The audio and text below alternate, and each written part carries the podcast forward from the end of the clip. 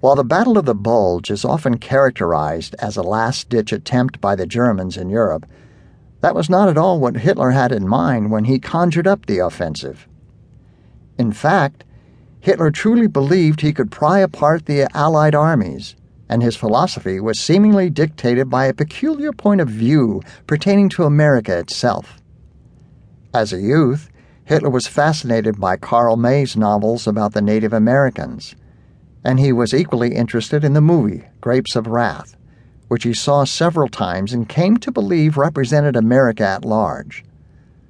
One political scientist noted that as a country with a social structure, Hitler saw nothing when he looked at the United States. The astounding narrowness of his horizon is also evidenced by the fact that Hitler hardly noticed a world power in the United States. Only incidental references to the U.S. exist within his notorious book Mein Kampf. But later on, with so many American cars on German roads, he became rapt with America's industrial structure. He needed to fit it into his universal view of racial superiority leading to his conclusion that since the U.S. had such a mongrel culture, it had to have been the Nordics who made it so successful. Historian Stephen Sears, consultant to General S.L.A. Marshall, summarized this mistaken view.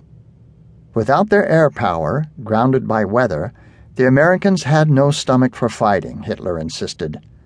Once through the front-line positions, the German assault forces would find nothing to oppose them but hapless cooks and mechanics led by bank clerks trying to be officers.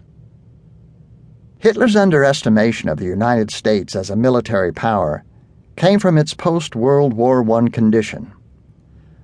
According to historian Harold Winton, in 1939, the United States had no army capable of fighting on European battlefields the American Army's capacity to transform itself during the next few years was as impressive an achievement as any in military history.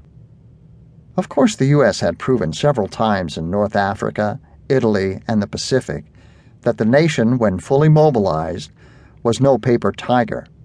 But Hitler apparently disregarded American successes elsewhere, including on D Day a few months earlier.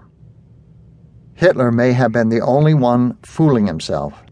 It has been a prevailing conclusion for the last 69 years that the offensive was an enormous gamble on Hitler's part and not by any means a guaranteed recipe for success.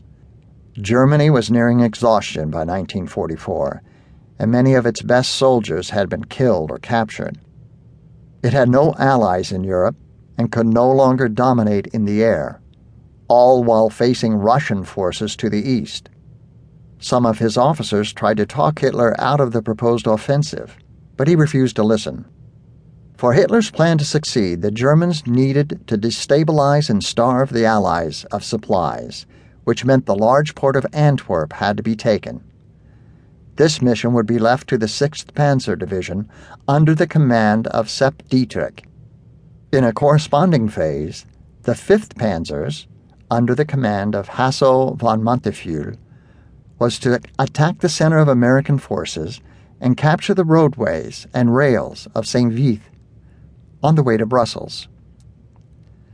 The Seventh Army, under the command of General Erich Brandenberger, was to attack the southern Allied flank and prevent American reinforcements from mounting any significant action against Manteuffel's Fifth by creating a buffer zone the 15th Army was held back to neutralize any counterattack.